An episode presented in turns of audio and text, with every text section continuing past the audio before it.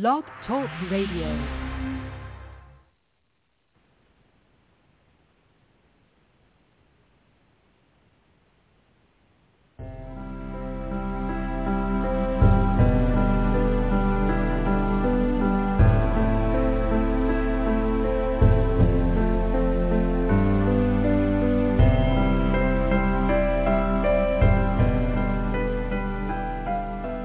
Welcome to Nightlight.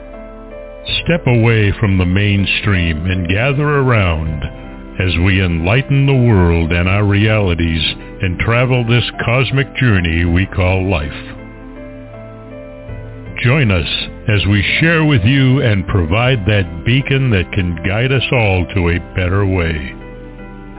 Explore with us as we examine a metaphysical montage of spiritual insights covering everything from the mundane to the magical, UFOs to unicorns, and everything in between. This is a time of awakening, of sharing and evolving, of spreading our wings and soaring on the cosmic breath of creation.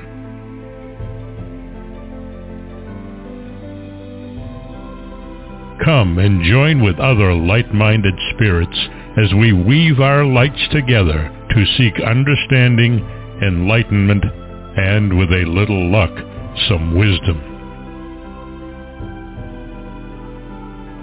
This is Nightlight, a reminder that you are never alone.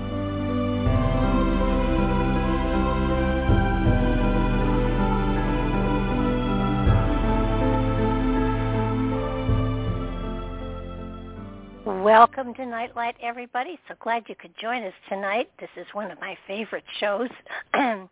Once a month, Mary Joyce from Skyships Over Cashiers visits with us and shares with us some of the material from her amazing, amazing website. She is uh, an amazing reporter and chronicler of the unusual and it, I think one of the fascinating things about her site is that she has she has double checked and triple checked every story before it goes up so that you know you're not getting um you know garbage news at any way. She it is she researches it and, and the material she puts up is phenomenal. And she has decades of of archives there that you can tack you know tie tie into and research material for. I have i have gotten lost in it myself any number of times and there's always just one more article that I want to read. But she has graphics with everything, and it is it, it is an enjoyable, enjoyable website to peruse your way through, and it's updated constantly. How she does it, I don't know, because I have trouble reading a book a week. I can't imagine what she goes through to get all of the material that is put up there on this amazing, amazing website. So please, after the show, um, check it out. It's Skyships Over Cashiers and it is an amazing website.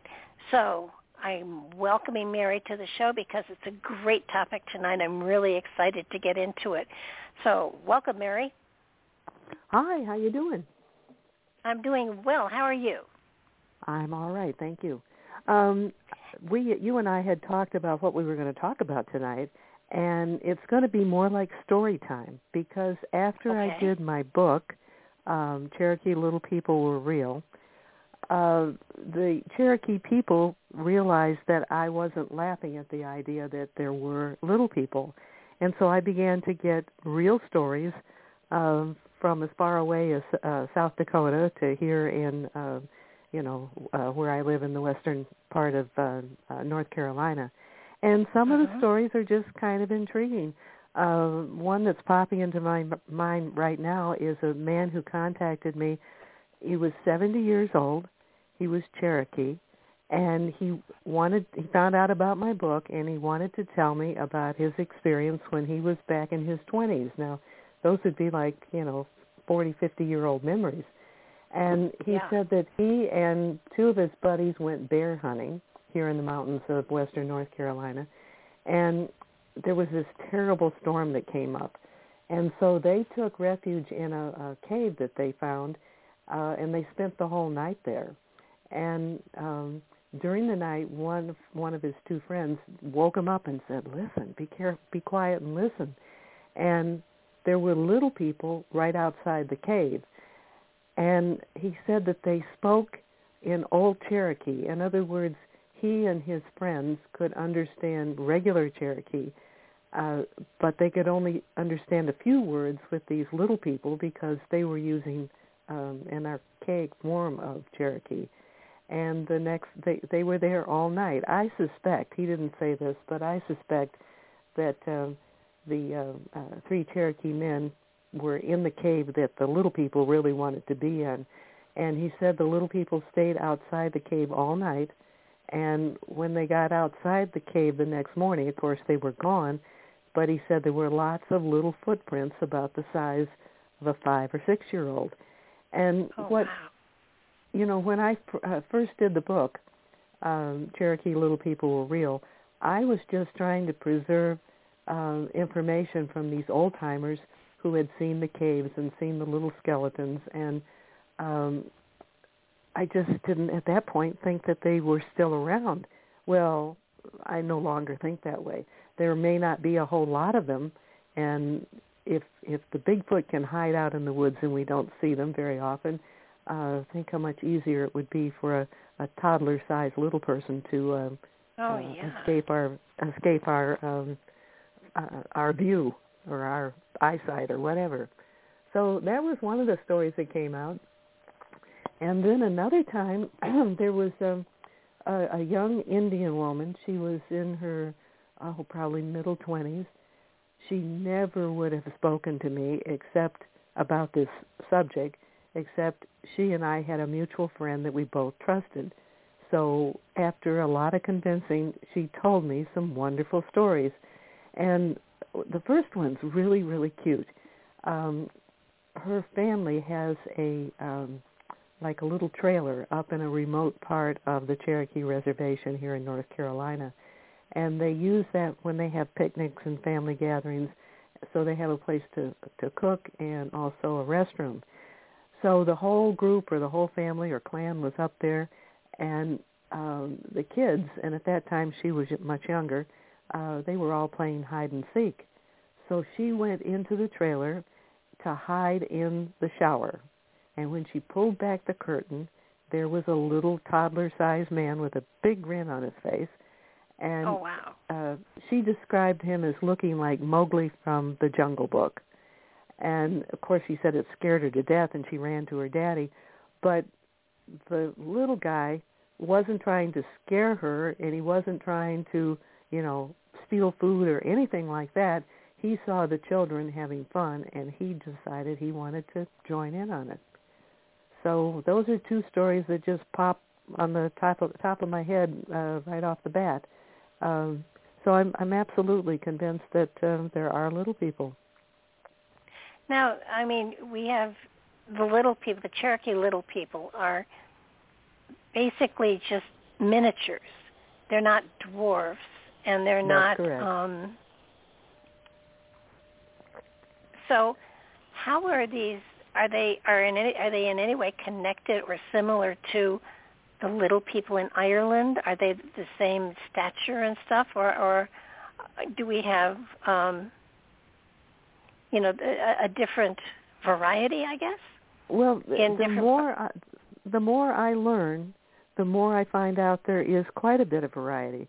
Um, even here in North Carolina, there's uh, there are the little people who look, you know, pretty much like the Cherokee do, the same coloring and dark hair. Um, uh-huh. But there, the the Cherokee talked about um, a race of little people that had red whiskers and squinted in the sunlight, and they didn't like those. They would kill them if they saw them. So there's oh a totally different. Yeah, I know, and I'm not real sure why.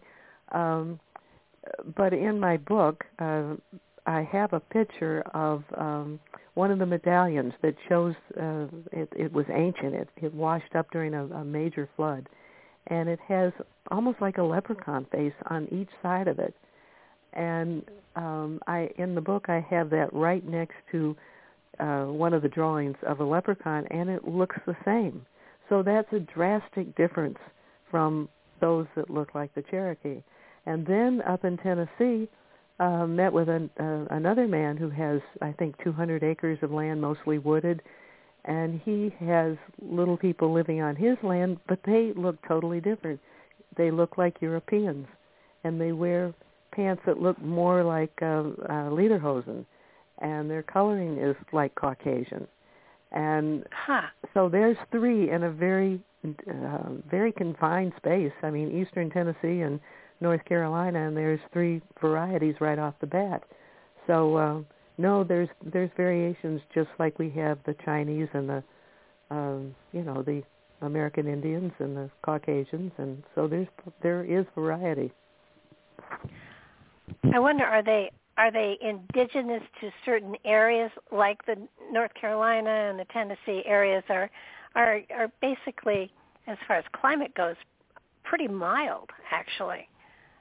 So do they, you know, have they been spotted or seen, you know, further north where it's much colder or further south where it's a lot hotter? Well, I can answer that with some more storytelling. Uh, a couple okay. of years ago, I was out in South Dakota and went to the Pine Ridge Indian Reservation and was fortunate enough to meet uh, a woman, uh, probably again about, I think she was 29 when I met her. Uh, her um, grandfather was a shaman. Her older brother was a shaman, and she didn't have any titles, but just talking to her, you could tell she was a very intuitive type of person. And she opened up and told me uh, uh, stories about little people being on their land, and I assure you that uh, South Dakota has some pretty cold weather. And oh, yeah. um, one of the first stories she told me was uh, uh, she and her cousins, when they were like oh, young teenagers, maybe 12, 13, 14 years old, uh, they took their grandmother out to the the little creek or the river, and they set her up on a chair so she could fish and then the kids went further downstream so that they could swim in the water and not bother the grandmother who was fishing. And out of the corner of her eye, she saw um, and heard something go plunging into the water and saw some bubbles. Didn't think much of it. They went back to check on the grandmother, and the grandmother had just caught a catfish, and the catfish was running away with the with the the line and so she told the kids to go catch it, go catch the the, the catfish, and um, so the kids jump back in the water and they go down and they manage to catch this fish before it gets off the line, and as they're coming back up off the bank, there were these little tiny footprints in the same area where they had been swimming and had seen something bubble in the water. Um, and then she followed that up with a, a story that happened in another time and I don't know if it was a brother-in-law, but somebody who was related to her and his buddies were in that same stream, only further down, I believe. And they found a little cave off the side of the, uh, the, the I'll call it a creek, and they went into it. And they found um, small-sized arrows, small-sized bows, uh, a quiver and a little drum, and they took them and they took them back to their where they lived and they showed it to their grandfather, who immediately got upset. He said, "Don't mess with their stuff," and he told them, "You need to take that back." And apparently, they really did upset the little people because he, uh, she said for the next two days, their chickens were being killed and you know things like that were happening. Um, I kind of have sympathy for the little people because they're little, and if yeah. uh, the big people are going to come in and break into their their their cave and take their stuff, what are they going to do? So um, I guess their mischief only lasted for two days, but um, those were uh, those were some of the tales I heard from um, uh, this woman out in in uh, South Dakota. Now, if you if you go to your Cherokee Little People, those those people from your book lived in underground caves and underground tunnels. Um, are, are you kind of assuming that, that most little people live underground? Um, all the stories that I have heard have been where they retreat to caves or retreat underground. And even the earliest stories when the Cherokee first um, came to North Carolina because they originated uh, around the Great Lakes. When they first uh, arrived here in the mountains, they saw these little gardens, but they didn't see any people. And eventually they saw these little people come from underneath the ground, come out and get the produce from their garden and take it back down um, into where they live.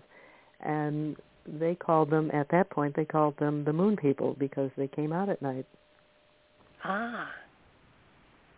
That's fascinating because I've often felt out of the corner of my eye, I've seen little people, but now the little people I've seen are are littler than these little people. They're well, uh, they're, and they're, this is a they are there are there's a whole other line of them. The ones I've been talking about are like toddler size, and for the first time, I'm going to be uh, jumping into a whole new area. Uh, the article will be published by by Saturday, I believe, if all goes well. And it's um, the story of a man who uh, went um, camping with his buddies, and the whole plan was to go camp in the uh, national forest uh, in South Carolina, and the, then to get up the next morning and go fishing. Well, they're sitting around the campfire and having a good time, and the man who's telling me the story um, said he got tired and he went over and sat on a, a cooler um and his buddy came over and said you know are you all right is everything okay and at that very moment he saw something move off to the uh, to his left or right it doesn't matter and uh-huh. of course he immediately was concerned that it might be a bear or a panther or something that's wild in the woods but it was yeah. a little man who he said was only about twelve thirteen fourteen inches tall that jumped yeah. up on a, a mound of dirt and he described him as looking very much like a leprechaun. He said the hat wasn't the same. The hat was, you know, not pointed. It was kind of a floppy hat with a flat top, and um, he didn't have a beard. He had brown hair. It was neatly cut, um, and let's see what else. Uh, he wore his uh, pants uh, tucked into his boots. Um, he said that all of his clothing was in various shades of brown. So he said it would be easy for this little guy to camouflage into the woods. And the little guy actually spoke to them. He could not understand them. It was a different language, but he could tell by the tone that he was the little guy was simply greeting them or saying hello or saying here I am. And uh-huh uh, the man's buddy just freaked out, and he went and rushing at the little guy. He was going to stomp him out. And oh uh, my! The little guy jumped and ran, um, and then the the guy who had panicked, he took a deep breath and backed up, and the little guy came back and um, was very angry, and he gave what uh, most of us would know as the Italian "up yours" uh, sign Yes. and uh, uh, I mean, he was he was very angry. All right, much long, a much greater length of time. This man met somebody else who actually believed his story and knew what he was talking about. This second man, um, he and his buddies would go camping and hunting and fishing in the same part of this forest in South Carolina, and they had he, they had made friends with this little guy and sometimes they would give him beer. And so in hindsight, the little guy was just showing up thinking he might get some beer, was the way the story seems to have worked out. I would wow. never have printed that story except this guy is a professional and, you know, has a reputation that you have to take seriously. Plus, I learned I learned about um a little mummy that was found out west. Uh, I think it's the Pedro man. I'm not sure I got it right anymore. And this little mummy is 14 inches tall, and it had been violently killed. Uh, it, the head had been smashed in so that the brain was totally exposed, and the back was damaged, and I don't know, the collarbone was broken. But this was the this uh, little mummy was examined by two credible institutions. Um, one of them was the um, American Museum of Natural History, and then the results that they found were certified by Harvard University's anthropology department. So this little mummy, um, 14 inches tall, they uh, the uh, results were he was about 65 years of age. Uh, that's the same size as the little guy they they the uh, the man told me about here in the South Carolina uh-huh. uh, forest. So you put those two stories together and you go, okay, we have to be open-minded that this might be real. well, uh, you know, the last time we were going to talk about little people, I did some research and I found that here in Tennessee, there have been um, a great number of little people bodies buried in several different places um, as though a war of some sort had taken place. And you know people were they i mean we're talking hundreds of of little people bodies. So um I I I I tried to find where the skeletons had gone, and there was there's a um, they were taken to a lot of them were taken to one of the um, museums here in Tennessee, and I think when the museum moved, um, they they took the bodies with them, but when they re did their displays and everything, the bodies were not put out anymore. So there there apparently were great numbers of them. I mean, it's it's it's the same thing as with the giants. Um, they found vast places where there was obviously a war of some sort, and and there were hundreds of bodies buried um, of a giant nature. And then I don't know if it was at the same time frame or not. I mean, because I, I don't think they even carbon dated to see how old the bones were, but um, you know that that that there there were cemeteries of these little people here. So um, I, I'm wondering if North Carolina, Tennessee may have been a place where there was a, a large population at one period of time. But if, if you're going back to the, the giant bones were discovered in the 1800s and they were old then, so you've got to be going back, I don't know, 1200s, 1100s in there someplace.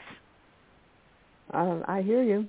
And there's reports of, um, you know, giants all over the world. And I did a uh, very, very superficial, but I did a little research about giants in the Bible quite some time ago. Uh-huh. So I'm not going to be able to, you know, stun you with all that I know because it's sifted into the back corners of my mind. But um, there were tribes, and they each had different names, and certain uh-huh. tribes were known to be giants. So when they would refer to the tribal name, they were actually giants, even if the word giant wasn't used. And uh, if you go, I, if you, if if anybody wants to know about giants, of course, Mary's website is the first place you go. But when you have done your thing there, on my website, there's a whole section um, uh, allocated to giants and giants bone sightings, and there's a whole section of giants in the Bible. Yeah, there. they're they're right, and people can probably find that easier than they can find it on my website because I'd, like I uh, told you before, we started this website in 2008, and the archives are just busting. So oh, I can yeah. remember, I can remember, you know, the stories, but even I have to go if I'm looking for something specific. It takes me a little time to find some of the things. Well, like you know, I can't what, tell I you find... go go here and you'll find it because at this moment I couldn't tell you that. Oh, geez. Yeah. Well, I I know in the Bible when they talk about giants, they're talking not six or eight feet. They're talking twenty or thirty feet. They're talking mm. huge. Con- consistently. Consistently. Um, some of them, yeah, but for the most part, they're they're at least eight or ten feet.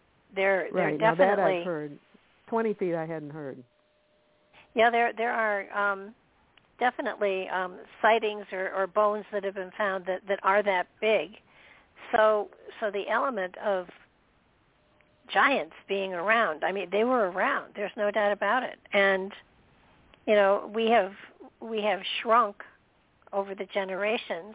I guess I guess we spent thousands of years getting taller and then then hundreds of years getting shorter.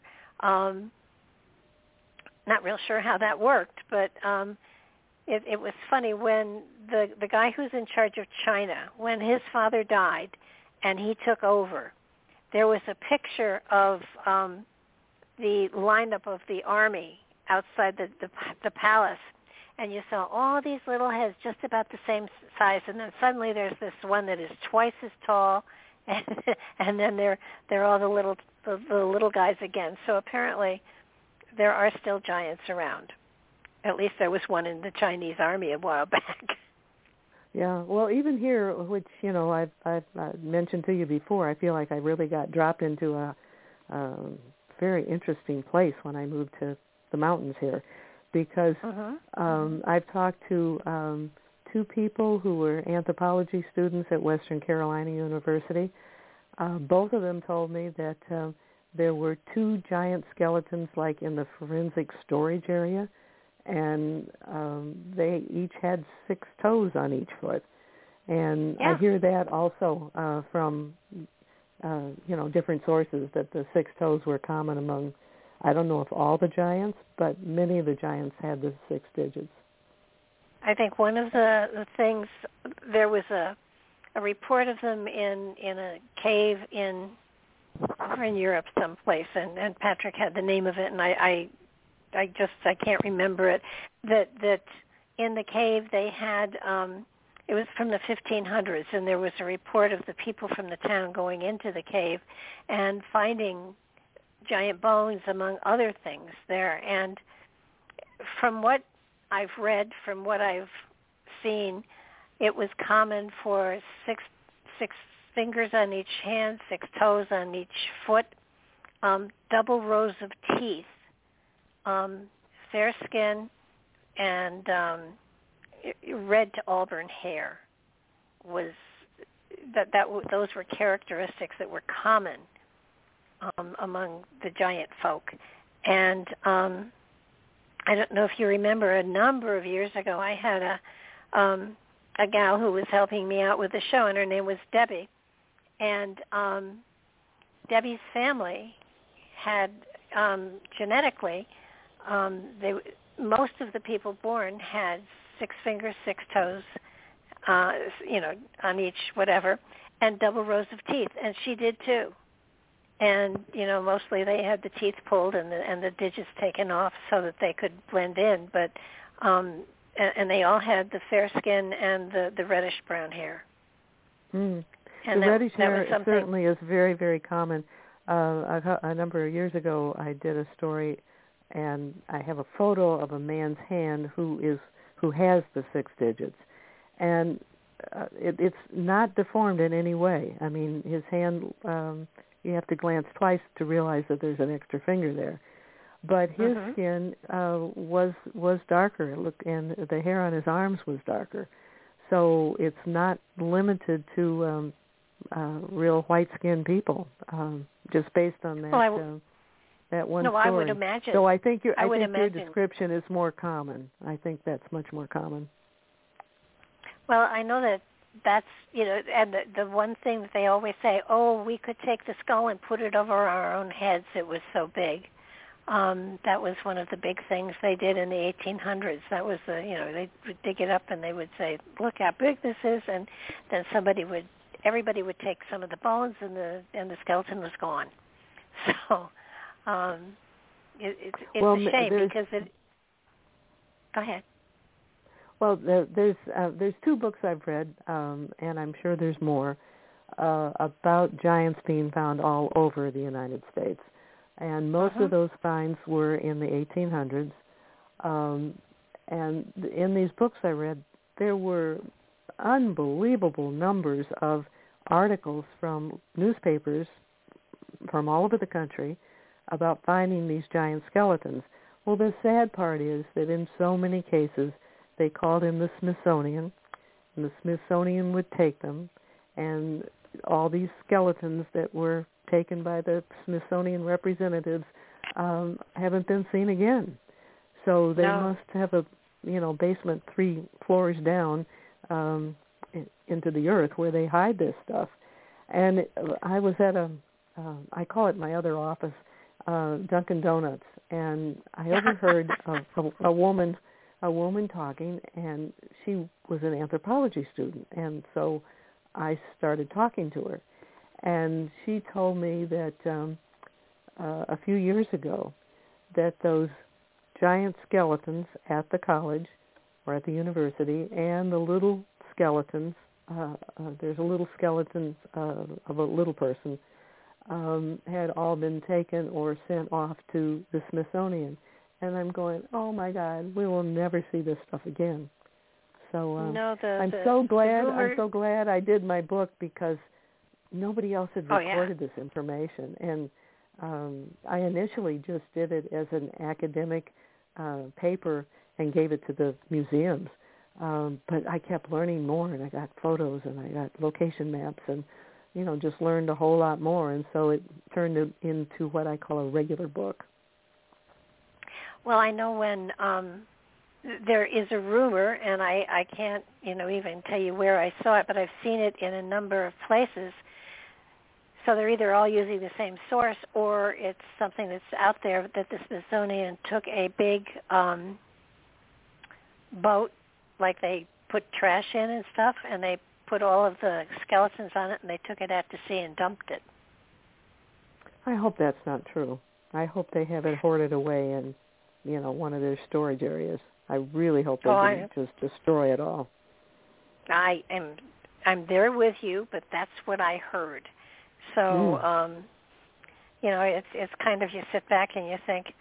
And and of course they're they're trying to preserve the um you know the the evolution of man and Darwin's theory and the whole thing. And and they it, I, I've lately talked to a lot of archaeologists and anthropologists and all of them you know they don't want to rock the boat. They don't want to endanger their own reputation and so they're very adverse to backing anything that is new unusual or or goes away from the common thoughts of the day so uh, yeah, it, we're not. It, we're really not a very courageous um, uh, species because that is such a common story. They're afraid they're going to be laughed at. They're afraid that their reputation's going to be shot. They're afraid their career's going to be ended.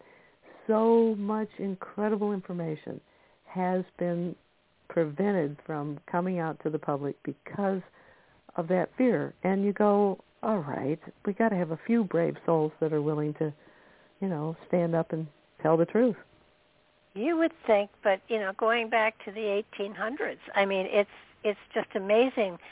Even though they had evidence in many cases of of I don't know a flint or something predating what what had been thought was the earliest form of it, um, you know, all of the archaeologists got together and said, no, no, we can't acknowledge this. Then we have to go back and change all of our papers to go along with this. And so rather than that, they they just said it's a fraud.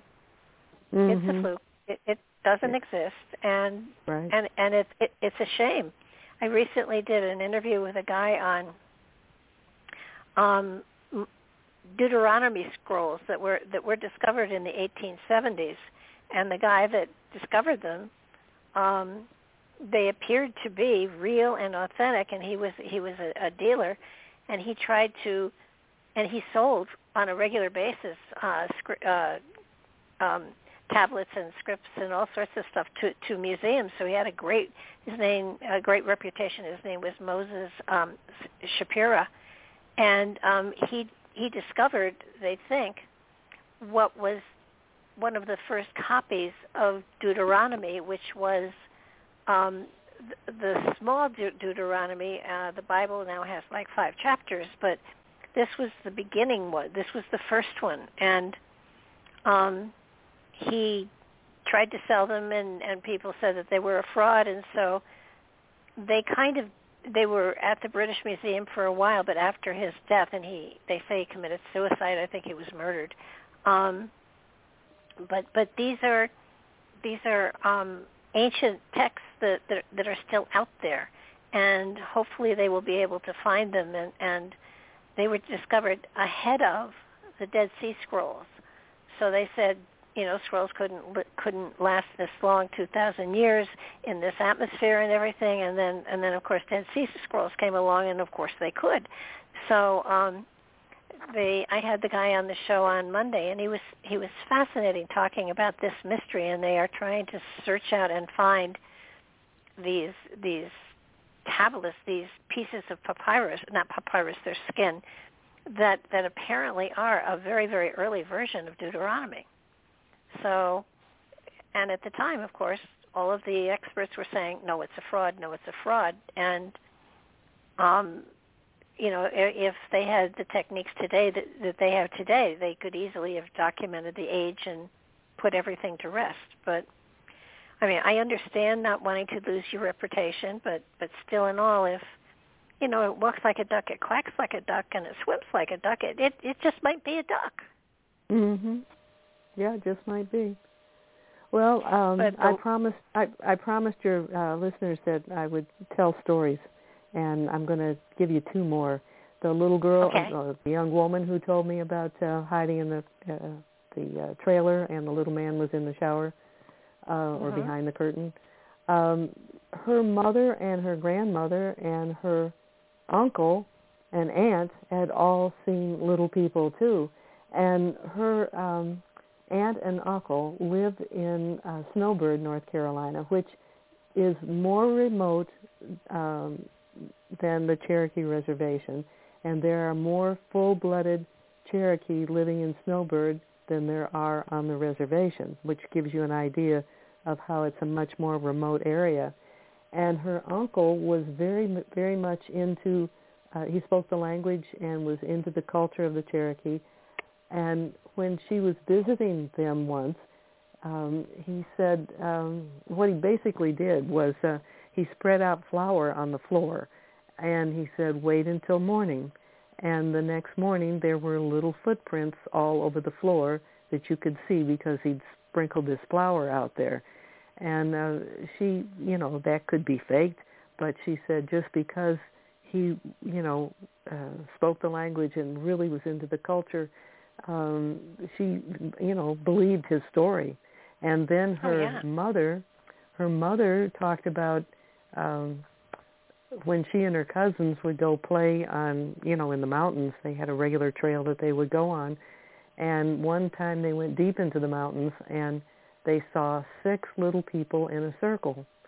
And the mother said uh, that in her whole life she had only seen one uh, girl the rest had all been boys when they'd run into the little people.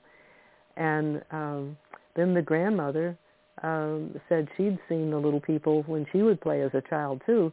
So there we have um, three generations um, all reporting seeing the little people, um, you know, here in the mountains. I mean, I can understand them not wanting to be found because Lord knows what would happen to them. Um, their culture would be gone, whatever whatever culture they've got. Um, just with people, you know, wanting to see them and, and wanting to learn their language and learn their history, it, it's such a shame because their their concept of history and their history of their people would be fascinating to get down on paper. Yes, absolutely, absolutely. So I mean, and, and another. and, and uh, go ahead. No, I, I, the other thing I would be interested in is if, because they're living in nature, do they have a religion or are they mostly pagan and and you know, wor- worshiping you know, the seasons and and nature? Um, um, I can give you a little bit of an answer. The man okay. in Tennessee um, he he looks like a regular white man, but he comes from the Uchi Indians. Now the Uchi Indians were totally different than any of the other tribes anywhere around here, and they were they looked European. Uh, they uh-huh. also could speak different languages, and they often were interpreters from one tribe to another. Um, and it, it gets very, very involved. But he said that um, because he asked the little people these questions. He said the little people don't have a simple name for the Creator. Uh, they commonly say, and this is a quote, the one who sings the song, unquote. Ah. Or they'll use a complete sentence like, the entity that became self-aware and started singing the song that created everything. So they don't have a simple one-liner to um, stand for the creator according to what he learned from the little people on his land. And they just wow. let's say their belief their belief is that from time to time the song um, stops and everything goes away and then it starts singing again. So this would be a little bit like um, these different epic periods of time in human history. Um, yeah. And you hear that expressed in different ways, but the little people were expressing it in terms of a succession of songs. And um, they said that they were from the first song, which means they were from the first period here on Earth. Um, and he tried to pin them down on how many songs or how many periods that are, there had been and yeah. um, he said he he they he didn't get straight answers. Uh, he would hear uh, four and then six. So you know it's like there there wasn't a consensus on that one. Um, and I, I'm quoting this man again. He said they think a lot of the religions are intolerant of each other, which is their big criticism of the Middle East. None of the religions have it right according to the little people. At least none of them in the Middle East have it right.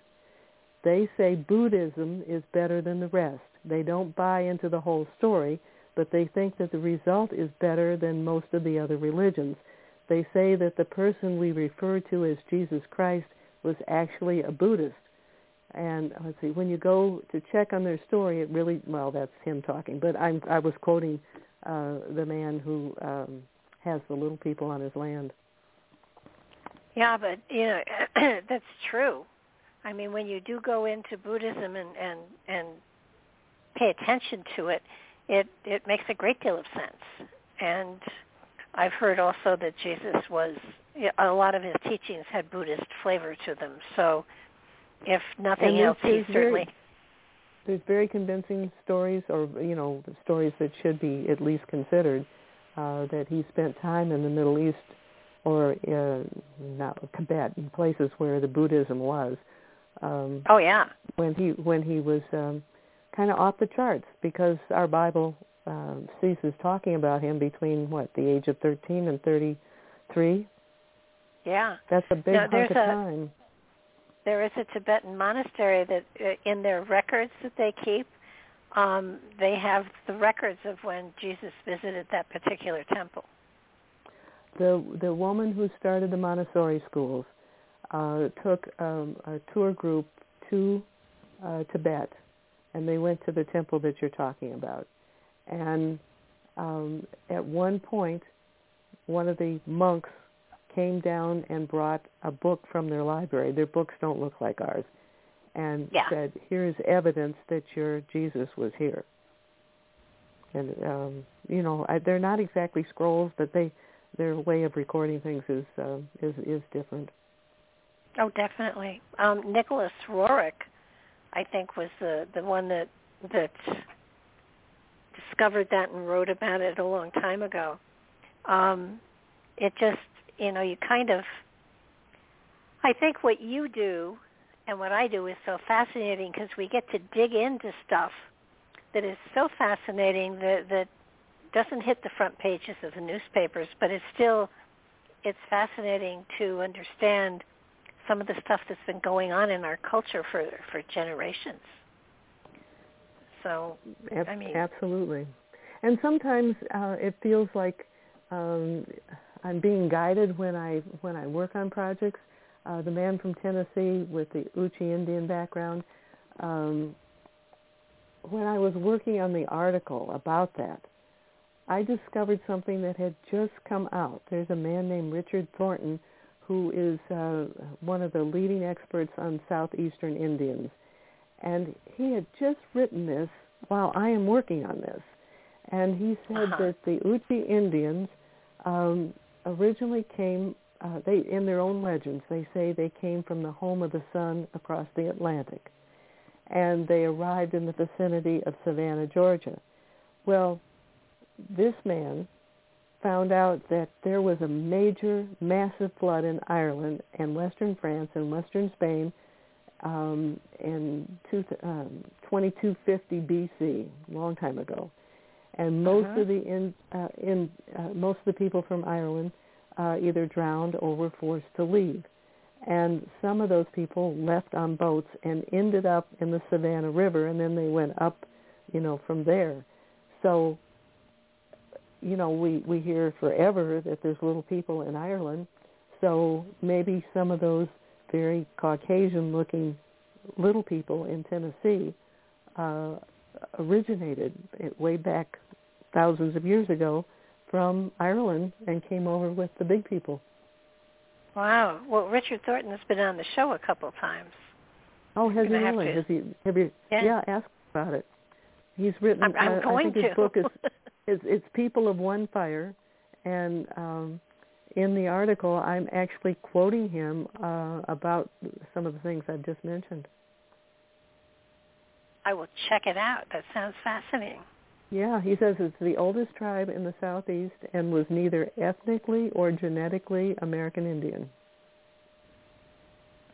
Yeah, I mean, you know, we have I mean, there are variations in height and weight and everything in in all cultures, but I mean, the little people are really little. And I just um they remind me of kind of the borrowers. Did you ever read that as a child?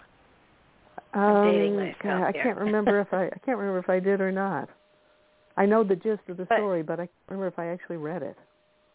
Yeah, it it it was little people that lived in the in the walls of big houses and how they hmm you know sat on thimbles and all sorts of stuff. I I think that you know our culture is so rich, and and so much has been sort of poo-pooed and and erased, and um, it, it's it's so sad because you need websites like yours to to give us some some of the richness that is going on around us. That that I mean that uh, the lady who who is spotting the villages in Antarctica and and on the moon and on Mars. I mean, there's so much going on in this world that you don't get when you listen to the news or you read the newspapers and yet there's so much going on that is so fascinating and it gives history such a wonderful flavor and you, you want to dig more and you want to learn more about it and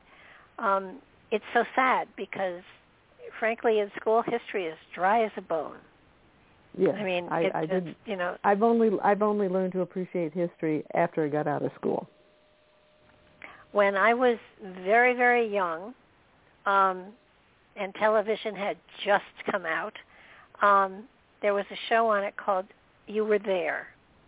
And it, what it was was they were, were recreating times in history, and you were there with a report as a reporter reporting the things that were going on and talking to the people who were running around involved in whatever it is. And um, I remember two. The one I remember most especially was the assassination of Lincoln, and the other was the Hindenburg.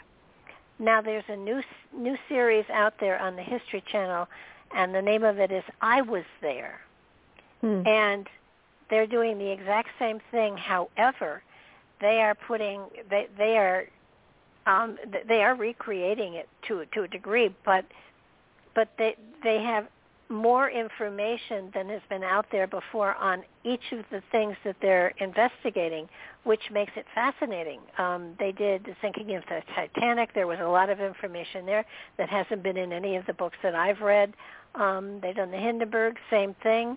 Um, they've done. Uh, I, I, I can't remember what are the other ones that I've seen, but but every time, you know, I, I sit back and think, oh, you know, how can they possibly have more information on this? And they do it was really it's it's an amazingly accurate depiction of what went on with more information that has been out there uh, for a long time.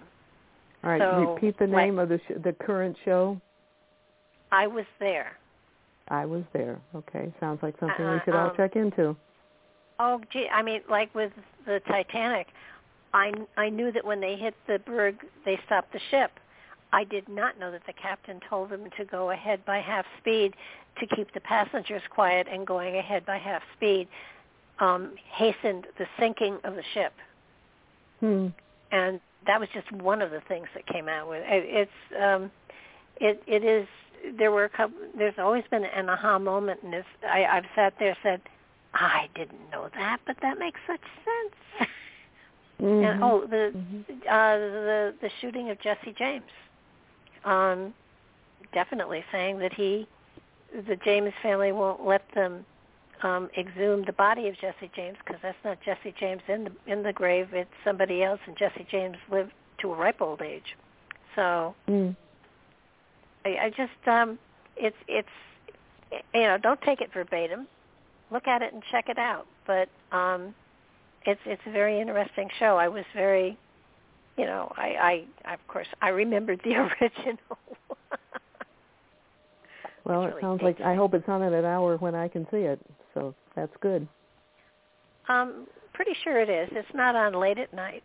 But but you know the little people, I, I still am fascinated with them. I think there's so much more to learn about them and their culture, and there has to be more information out there about them because um, it's a race of people that were here, you know, in the United States for Pete's sakes, and and mm-hmm. there's nothing written about them in the books, and there should be. I, just the same with the giants, but the little people, especially since they're still there, and it's it's like Bigfoot. You know, you see all of the all of the stuff about Bigfoot and hunting Bigfoot and everything, and and, and just just to throw an ad in for your book on Bigfoot, beyond the Bigfoot steps, beyond the steps. Um, Bigfoot beyond beyond the footprints. Beyond the footprints. It is the sweetest book on Bigfoot I've ever read. I cried. It was so sweet, and it it gives you another perspective of Bigfoots, and um, I think it's a precious book. It's it's it's a book that I recommend to everybody. Thank you. Um, I had promised Little People stories. I'm going to tell you one more before we run out of time. Okay. And this this uh, was the man in Tennessee who has the 200 acres. Uh, it, more than half of it is wooded land, and it's hill, really hilly, overlooking a river. And the other part is pasture land. Well, when I went there, um, he ended up taking me up to the top of this very large hill in his truck because it was rather steep and you know it was just easier to get up there that way and up at the top there was this one of those kind of trees that you would like to see in a painting or a photograph and then there uh-huh. was you could see where there was this circle in the grass that had been like um, I don't know, like almost like a path, but not quite that intense. And he yeah. said that he said when there's fog, the little people will go up there and sing and dance in the fog. Now the funny part of this is he hired some uh, people from another country. I'm he never told me where they were from. I'm guessing they were probably from Mexico, but their culture was different and he hired them to uh, put in new fencing in the pasture area. And all of a sudden, they all start running back to their car. They disappeared. They never came back for their money. Um, he didn't understand what the problem was. And he ran into them later, I guess, in town, and he asked them about it. And they, you know, I think in broken English, asked him, um, you know, if if he heard this singing in the in the fog because they had heard it, and they then that spooked them out because then they thought he was some kind of a what do you call a male witch, um, some kind of a wizard or a spooky man. So that just scared them more. But um, uh-huh. they had actually heard these little people singing uh, in the fog when they went there to um, put in the fencing, and it scared scared them quite severely. They never came back. They oh. never got paid. So if you don't even come wow. for your money, you're you're scared. well, I, you know, knowing you, I'm surprised you haven't tried to do a a camera or something to to to observe them because you were so great with the Bigfoot stuff. You know, it, it seems that this is something that would be right up your alley to chase down. the only time that we've ever gotten uh, any kind of an image of a little person uh, was uh, a couple that are friends of mine that live on, you know, just a couple ridges to the west of me.